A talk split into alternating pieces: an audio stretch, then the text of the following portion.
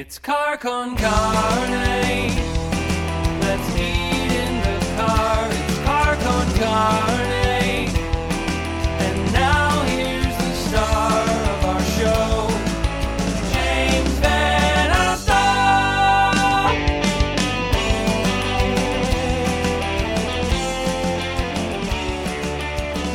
And welcome to Carcon Carne. I'm James VanOsdol.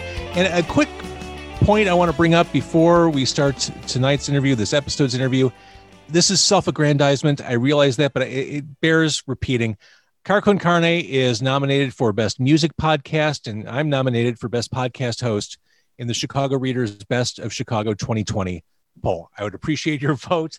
I, these things are so weird. I always feel so guilty asking for people's support on these things. Mm-hmm. it's just you know because all these things are all these vote mechanisms are, are they're just designed to generate page views for the the host.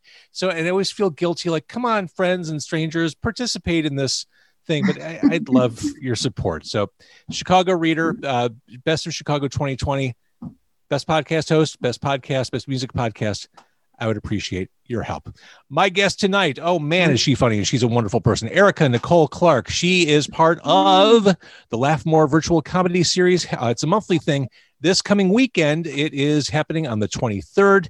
It is hosted by previous Carcon Carne guest Calvin Evans, uh, also a very funny human being. Uh, it's Erica Nicole Clark, Joey Villagomez, Dario Durham, and Jim Flanagan. Flanagan. Erica, thanks for joining us. Thank you. And lovely to see you. No problem. Thank you. Now, comedy It's lovely to is comedy is kind of the side hustle. You're a teacher by day. Um, Yes, what a weird time to be a teacher right now. Yes. Are you are you doing everything remotely, or are you actually in in a classroom? Oh, we are 100% remote. Um, and like I said, I've been switched with kindergarten. So, uh, i- if anybody knows, even if you're not a teacher, you know, kindergarten is a lot more of like life skills teaching than it is Sure. actual, like, you know, so it's very strange to try to teach kids how to like wait their turn, things like that via Zoom. Because, you know, it's it's hard to tell kids to be quiet via Zoom. It's hard to, um, yeah, it's hard to like not have kids shout answers. Yeah, it, it's like a, a lot of things that you normally do in a classroom you cannot do, and they've never been in a classroom before. Right. So And that- now they're doing it on Zoom. So- I, uh, my daughter just started her freshman year of high school, and I, I I'll see her on her Zoom classes. All the kids have their cameras off, which has to be really fucking weird for the teachers. Like just to look at yes. a bunch of bla- just hope Yeah. that pe- hope that people are there and paying attention and it's just these kids i mean she just started as a freshman they're sent into breakout rooms like with they've never Yes. met any of these people and they have to right. like problem solve together it is work so together bizarre. on something. but I, and i'm trying to be Right. glass, It glass is. half full as i'm talking to her i'm like you know maybe this is an easy way to start high school maybe you, Right. kind of get to know people this way without all the hassle of trying to figure out where you're going it, this kind of gives you a leg up for when you get to get back in the building i Mhm. say that trying to be glass half full knowing okay it's still really weird and awkward It and- is. It is. Because it's like, especially with like me with the kindergarten, it's like they eat like on on Zoom. Sometimes they won't get out of the bed, so they're just laying there, and you just see them like with a blanket over their head. It's like sometimes parents are in the background, like right um, having full conversations or working, or you know, it's like it's weird. Yeah. And, as a comedian, as someone who's used to plying her trade in front of a crowd and the, the give and take of an audience, I mean, this is just upside down. Yes. Um, yeah, because like I said, I, I'm used to like little asshole fourth graders who like talk back and They are assholes at that age. They totally are. yes. But you can have some fun with them or you know, like I I will explain a concept to my students and if I can't like if they don't get it, you know, I can show them a YouTube video, you know, stuff like that. Like you can't do that now. Yeah, like you said, a lot of kids, not with my class, but I've heard other teachers say like kids have no cameras on, no mics. You kind of just you ask a question, some kids don't answer it, like I, the older kids, you know, stuff Yeah. like that. Like I couldn't deal with that. Like, but um, It's I have the surreal. opposite problem. They won't shut up, but like, um, and uh, they're obsessed with clearly they're obsessed with the Zoom, like the camera functions, you know. So they'll constantly be muting themselves, unmuting camera, writing in the chat, sharing a screen, like. But yeah, so, but I prefer. I would love to be in a classroom again, but I do like Sure. staying at home all day. It does. I, my dog has never had a, a better time in her life. This is this is her moment. Right. I mean, she she truly has never been alone for the past nine ten months. She's never Right. known. I know. I, I, I I'm I'm scared to think of that time when we're able to go back into the general population. Like I, I'll need to sedate her. I know. She'll be beside herself when we re when we Right, she's gonna be reintegrate, we reassimilate She's into the general. angry at you. We're all going to be awkward, right? Like when we come out of this. Right. no one's going to know how to behave around other human beings socially right. and up close anymore. It's it's just going to be weird for a few months. I know. But you remember over the summer when it like seemed like it was getting back to normal? Yeah. Like there was that glimmer of hope. Like you went to a restaurant a couple times and and Yeah, then yeah, it just all Yeah, it was a total peanuts. Lucy taking the football away from Charlie Brown moment. I know, because I was certain, probably like in June, like I was certain, like, oh, I'm gonna go back to work in September, like definitely. Okay, and then I was like, definitely October, definitely November. okay, I- I- definitely January. I had the same trains of thought, and now I'm at the point where I'm like, yeah, I'm going to be last on that list to get the vaccine. Like, I, I have no no pre-existing conditions. I'm not. I, I'm I'm in radio. I'm not. I'm not essential by any stretch of the imagination. You're not over 65, no. Yeah. So Yeah, I'll be that guy come November. Uh, I'll be clearing out my Halloween decorations in time to get my vaccine. I get you. This is just this is just where we're at right now. So this virtual comedy series that again, it's a Zanies thing. It's happening on the 23rd. Uh, this is it's interesting. Uh, tickets, general admission, ten dollars, twenty five dollars for VIP. What does that mean? What does VIP You know access give what? you? you would have to ask Zanies. I have no idea. I don't know if that's like backstage stuff. Like, I do not know what all access you have with the the added fifteen dollar charge. So Maybe there's maybe there's a meet um, and greet yeah, after the show. People can meet, meet you in a, private suit. I don't know. I mean, that's I- that's how I would play it. I right. There's a breakout room with Erica, and you can talk. No, my God, no, that's horrible. I yeah, I really I saw that and I was confused because then I was like, are they allowing people in the showroom? Like, because I was like, I, I don't know why. I was just totally confused by the VIP. So I really don't know. Did you watch it last month? I didn't. And then the, I didn't see the New Year's Eve thing that uh, Calvin Yeah. did. I, the the New Year's Eve got away from me.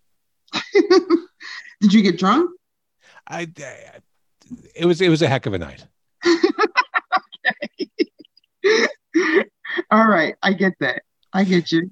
So all right, so this is happening on the 23rd. Uh, you can buy tickets obviously in advance. Um, that's yeah. Um, you know, Chicago. You're, you're, Chicago is so very much a part of your act. I mean, Mhm. you, you pinpoint it down to intersections and locations. it, it, it's interesting. I mean, I, as a Chicago area person, I, I really appreciate what you do. You've mentioned Wrigleyville. that You do this great bit about going to a lesbian bar um, and how revelatory the, the experience is. You mentioned you mentioned Wrigleyville. Wrigleyville is somehow worse than you described in that original act. It, it that it keeps getting worse, doesn't it? It is. It's like I used to. It's so funny. When I was like 19 and 20, my whole dream was to live there. Like I was like, oh, it'd be so cool to be like to go outside and get drunk and walk home. You know, and it was like the place that we would like sneak with our fake ID. Like, you Oh know, my it's kind God. of like Division Street to me. When, when I was when I was what I underage, thought- we we would get drunk. Yeah, I thought it was the best place in the world. we, we'd have our fake IDs and we'd go. The only place that was a sure thing for getting in with a fake ID uh, back then was Exodus, which was a reggae club Yes, Uh, I remember. that. Yeah. on the far south end of that drag on Clark Street. Occasionally we could get into Wild Hare, but Exodus was the place. And you know, we were we were underage, so we thought it was cool to do shots of rum. That's what we did when we were underage. Like, well, we're at a reggae, they drink rum in Jamaica, so that maybe that's what we should do when we're at Exodus. Right. And I just remember like just a bunch of shithead kids from the north suburbs coming in Mhm. and And like it was kind of sketchy then too. Like we should have been vomit dead. every- vomit everywhere. But I mean, back back when I was really young and I started going to concerts at the then Cabaret Metro. I mean, Wrigleyville was Mhm. had an element of danger to it. It wasn't exactly a place where Mhm. people should feel great about dropping their kids off, eh, especially pre cell phone. Um, but now it's just it is it's kind of it's just gross. It's just It is. It's so, but yeah, it's oh, it's like oh, I can't even explain. it. Like I used to go to this place. Do you did you ever go to John Barleycorn? a couple times. But eh, that was never my choice. That's a that's a place you go on someone's suggestion. That if you're the one making that call, you're an asshole. yes, but yeah, John Barleycorn and Mullen's and all those places. I oh, I don't know. It just I I used to do IO, which you know it's like right there. Do you remember IO? Improv Of course, Olympic? of course. Yeah, so I used to um, do that. I started classes like in my late 20s. And so, like, after every class, everyone would go out to like Wrigleyville. And like, I I just started, like, that was my beginning of my hatred to it. Because it kept being like, like, I want to go to a bar and just drink. I don't want to see like two girls fighting with no shoes on and then someone's throwing up. Like, I just, Don't want to see a date rape happening. Like, I just, I just want to like drink a drink and just talk. like, yeah, and that's how every like Wrigleyville bar is like. You're like, did I just see a crime? Like, I know I think I did. So- Now, you you spent a lot of your childhood in the bucolic north suburb of Lake Forest. I mean, that's as far Yes. detached from Wrigley as imaginable. yes. I mean, that was always one of those suburbs. I, I just assumed I never really ventured too far in there. I just assumed there was like a protective force field keeping everyone under a cer- certain income level out. Yes, it is very it is weird. I had um I had a lot of friends who you know who I'm still friends with now who are like these re- it, it's it's one of those places it's just like um people are very very snobby or they're very down it's a weird thing like I have two friends who are probably the wealthiest people I've ever met in my life but they're like the very like Bill Gates people, like where they drive old cars and you never know. you know what I mean? Like they're very hush hush about their money. And then I have like these super fancy friends who are like, it's just a, it's a weird, very wealthy, very to themselves town. There's not a lot of Karens there, you know, who all. Can, can we all agree that the Karen thing is done? Can we move past that? Yes, yeah. So yeah, it's a very quiet town. People keep to themselves a lot. Um, I don't know. It was it was not bad. I mean, it, obviously it's a beautiful place to grow up, but uh, yeah, it was not as bad as it probably could have been. But I do realize who I'm related to. So Well, all right, let's talk about that. You know, I in in the past couple of years, I've had people like Lily Winwood, Steve Winwood's daughter, uh, Calico Cooper, uh, Alice Cooper's daughter, Ian Ooh, Zander, ooh. Robin Zander of Cheap Trick's son, on this podcast, and all of them kids of famous people, and in each of those cases, their DNA got them attention, got them noticed, got people looking, but once you get that attention, you actually have to deliver beyond that. The name will only Right. carry you so far. And you are the daughter of Mr. T. uh huh.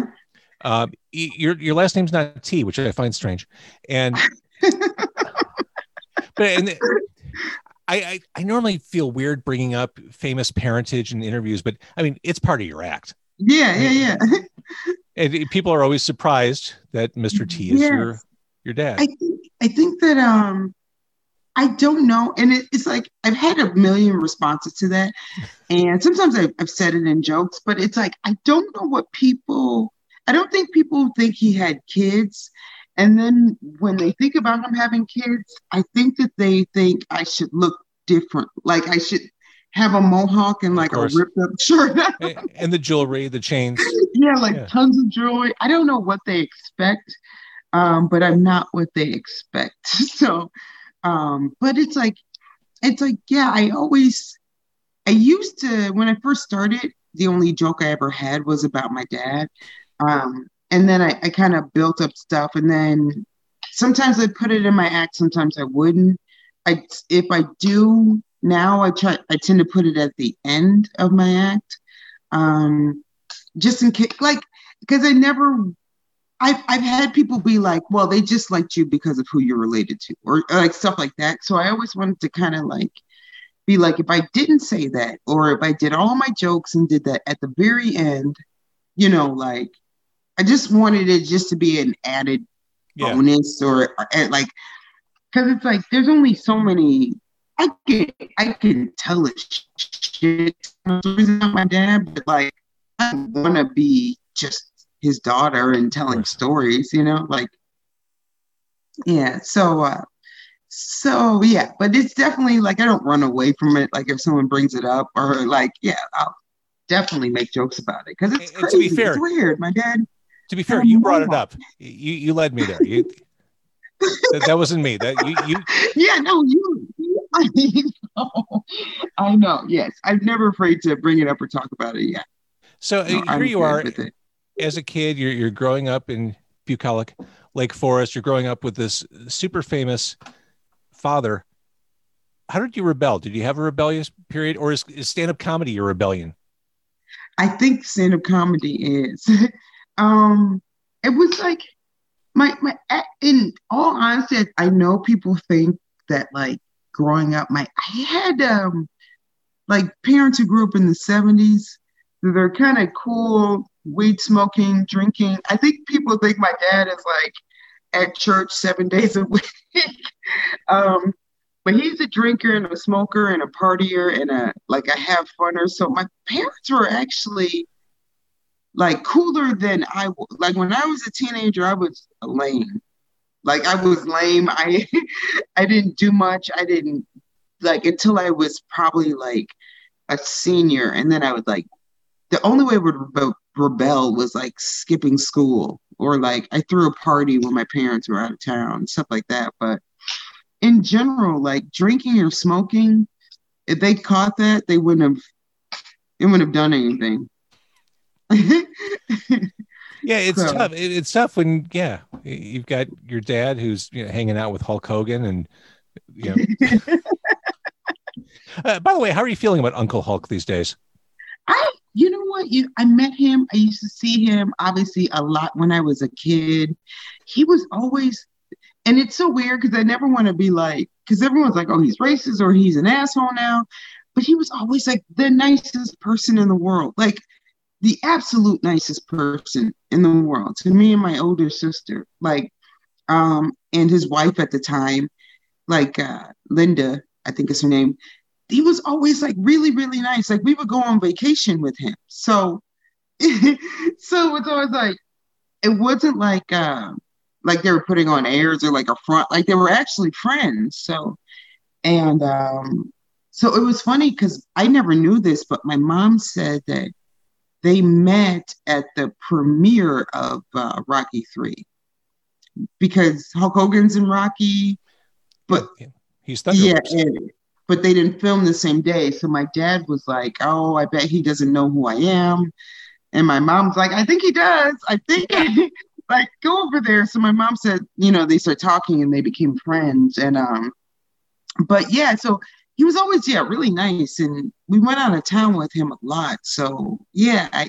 I always have positive, Yeah. positive, and a couple crazy memories with uh, Hulk Hogan. Oh, some crazy like i i was a kid with my sister and uh, it was after wrestlemania and my dad and hulk hogan were doing a tag team against like rowdy roddy piper yes. This is And I- legendary stuff. This is iconic stuff right here. And th- I forgot who the other who Rowdy Roddy Piper's partner was, but Maybe Paul Orndorff? Could that have been it? maybe because uh, Rowdy Roddy Piper broke my dad's rib for real by mistake. No way. My dad had to go to the emergency, you, you know, because it's all whatever stunts and but he broke my dad's rib for real. My dad had to go to the emergency room, and Wow. when he came back, he came back. My dad came back from the hospital. Hulk Hogan was so mad, like, I'm gonna fuck him up. I'm gonna fuck him up for you, T. And it was like, oh man, this really big man is really mad. And then Rowdy Rowdy Piper knocked on the door, our hotel door, to be like, I'm really sorry, T, about what happened. And Hulk Hogan was like, get the fuck out of here. Like it was like crazy. Like, and I just remember being like, oh my God, because uh Hulk Hogan's like six six, six seven. yeah. My my dad is like my dad is like five nine, five ten. So it was like you can't really stop Hulk Hogan from No. uh, and my dad was trying to be like, "Oh, calm down, calm down." It was just like, yeah. So, uh, the, the thing about Hulk, I mean, yeah, I so remember. that was some crazy, Go ahead. huh? No, Uh, no, I wasn't saying anything. Yeah, I mean, you're talking about the the the size and magnitude of Hulk Hogan. I mean, back when he was ascendant, I mean, even before WrestleMania, when we saw him in, in the Rocky movie, just the idea of him was so much bigger than than him. Just here's this giant of a man with these giant arms. Like he, he it was like the superhero that you got to glimpse. right. With the blonde hair and Oh yeah, and then you know pairing him with your dad at that WrestleMania. It was Paul Orndorff, by the way. I did did the quick Yeah. Google. did you? iconic stuff. So I mean, Yeah. you you went a, a decidedly non-show business route. You went went into education. At what point Mhm. did you decide? Yeah, I've got stuff to say, and I want to say it in front of a crowd. I um I kind of always wanted to do it like like um I knew I like I like teaching people and I always like teaching kids. I always wanted to do comedy. I just didn't um it's hard it seems stupid now, but I just never thought stand-up comedy. I thought like improv or like movies, stuff like getting into it that way. So that's why I started off with improv. Improv was fun um until it wasn't anymore. The, like the zip zap zop, I was kind of like, and it's really hard to like, you know, collaborate with like 10 other people. So I kind of, on a whim, I just did an open mic once to be kind of like, if I like that. Like to me, stand up comedy and teaching is like pretty much the same thing. I'm, I'm still trying to get them to laugh. I'm still trying to like get them to learn something or like at least enjoy what I'm saying. Like you know, what you you know what your act is, but you also have the flexibility flexibility to pivot based on uh, the crowd response. Yes, yeah. And so I always like um it was always easy for me to do. I kind of always I when I first started, I stuck with stuff that I knew was true that happened to me, you know, and it was like I like learned to like kind of uh, whittle those stories down so I could tell the joke quicker and, and, you know things like that. And then I started taking stuff from work and I started using material from like my friends and things like that. So um, I kind of just built it from there. So like to me, teaching and stand up was like kind of the same thing. I get that. yeah. And there's so many teachers who are comedians, or so many comedians who are teachers. I can see that. And my perception of stand-up comics, by and large, is these are people whose act, whose whose humor, timing, everything is born of misery, fucked up childhoods, trauma.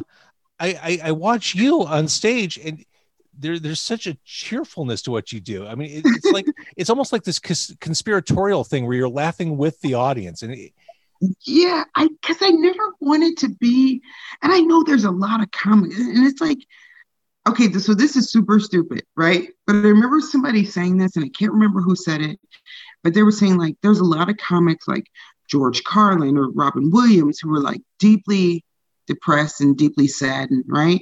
And then there's people like Eddie Murphy who always like you see all of his stand-up is from a happy, cool Yeah. place. Like he's never even when he's talking about his drunk dad, he he's not like, oh, woe is me. Like everything is funny to him.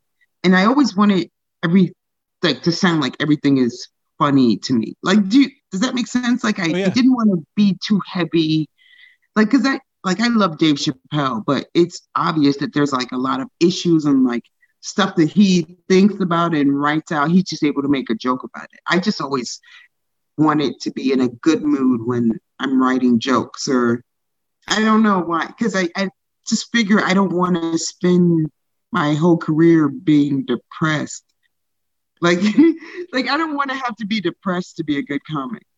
So was Eddie was Eddie Murphy one, one of those people who kind of lit the spark for you? Like you saw him on stage and said, oh, I, I think that's how that's what I want to Um, yeah. That I I saw it. Well, I I always liked Eddie Murphy, and I used to love it that he made fun of my dad, and I just I thought he was really funny. I, I didn't even But piece I that together. Yeah, he did. Yeah, he did. but I always um I thought it was like a, a a man thing. I thought like men did it for real. And like every time I seen a Mm. woman do it, I thought like like I just remember seeing like Paula Poundstone on some like comedy, and I was like, eh, she's not funny to me. And then I saw like some other comics, and it's like Rita Rudner, and I, I just and it was another uh, Grace um, from Grace Under Fire. Like I remember seeing this like female comic show like on HBO, and I just hated it. And then I saw Roseanne once, and like Roseanne changed my. It's like Mm. no female comic I'd ever heard talk like that. Like she'd say stuff like "suck my dick," and you know she talked about fucking her husband, and I was like, oh my god, like because that's how my mom talks, you know, and that's how she jokes, and so it was like. I was like, man, I've never heard like a woman talk like that on stage. Like, you know, and I know there was other comics before her who were like dirty or who said dirty things, but she said it with such like emphasis. And then um so I always like I wanted to be Roseanne pretty much when I like that was the person that lit this spark. Like she looked comfortable on stage. Like she's like fat and she's just got like a button down shirt on and she, like she just is super honest, super straightforward. Like now she's crazy. Now she's batshit crazy with a macadamia nut farm. But like then, like prior to her getting the show, I thought she was the greatest person I ever seen on stage. Like, and, and you hit on it. I mean, being comfortable in your own skin with who you are and the stories Mm. you're telling. It's a hard place for a lot of comics to get to. But I yeah, think it that's a great inspiration. Yeah, so she was, yeah, she's big for me. I watch her every single night. I had a streak for like 27 years of watching Roseanne every single night Oh my! my life. I know. That's disturbing. I know. But I, you know, some of the comics we're talking about are storytellers. You are a storyteller on stage. You're Yeah. not. You're not just punchline, punchline, punchline. I mean, you. It, I, I'm going to use the word conspiratorial again. There's almost like a bringing people into this experience along with you, which I really I oh, appreciate your you. your delivery and the way you, you construct these stories and uh, some of the punchlines just cold cock you're like oh but didn't see that one coming that's, that's fantastic Oh, thank you. i definitely love your act and um, you will be part uh, of this series it, it kicks off on saturday god all the dates and days are they don't mean anything to me anymore i don't They know don't- i don't know what, where i am what day it is Do you know all day today? I thought it was Wednesday. I thought it was Wednesday. well here's right. I, I, I, don't know. I took three days off of work this week I, I have I have no idea where I am or what I'm doing right now. It's Thursday, which is great news, but I yeah, like Right. I, I kind of thought it was Wednesday for a big chunk of today. right.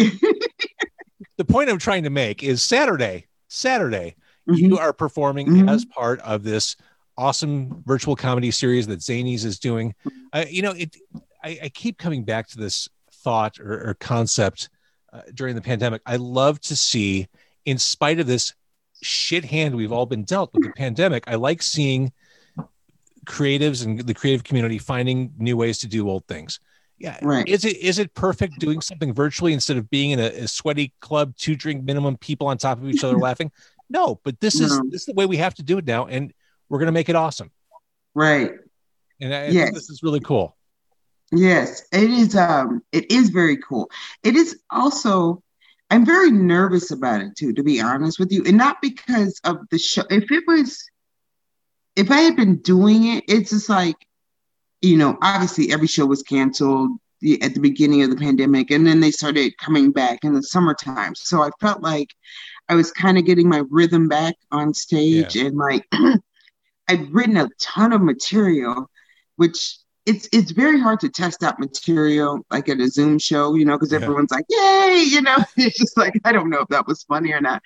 But so I was feeling better about my material. Then everything shut down again in October, and so it's like I've been on stage probably like twice since October, and so it's like I'm, I'm honest to God, like nervous about just like uh you kind of because you want to find that rhythm relatively Yeah. quickly.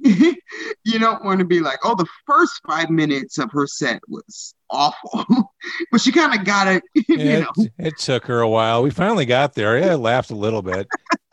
I know it's just like I don't want that, but Yeah, no, we, we all, everyone in the creative community needs that momentum, that that right, constant movement and, and carrying things forward. And it, it's hard to to get there. I'm, I have no, I under, I appreciate the fact that you are nervous. You're going to be awesome.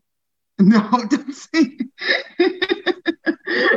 That's what I worry about. I mean, I just um yeah, I just I always try to be like, I just want to make people laugh. I just hope hope one thing makes someone giggle and forget about whatever they're going through, whatever shitty day that they're having. Okay, here's the thing. You, you've been making me laugh, and you're not doing your act. So, it, you actually, if you're if you're actually doing your act, I think you'll be fine. No worries. see, you have to laugh. We're I, we're one on have to laugh.